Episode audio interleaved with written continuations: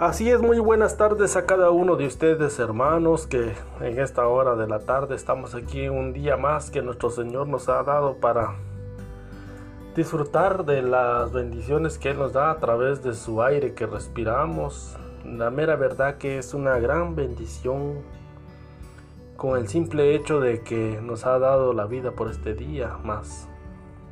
Pues aquí estoy en esta hora de la tarde dándole gracias a Él primero que nada y, y de verdad que como no, darle gracias, ¿verdad? Porque Él es el que nos da el aire que respiramos. Si no fuera por Él, ¿qué sería de nosotros?